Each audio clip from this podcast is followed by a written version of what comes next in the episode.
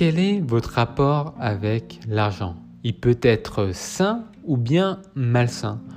Tout dépend de votre cercle familial ou amical que vous côtoyez ou encore de ce que vous entendez ou lisez à ce sujet, bien entendu.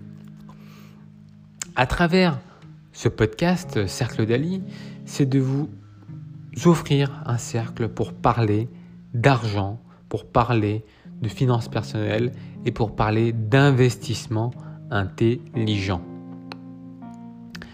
Je suis votre hôte David Lynn, je suis conseiller en pédagogie financière et ma mission est unique et seule, celle de vous enrichir d'un point de vue personnel, d'un point de vue entrepreneurial et aussi d'un point de vue financier, bien entendu.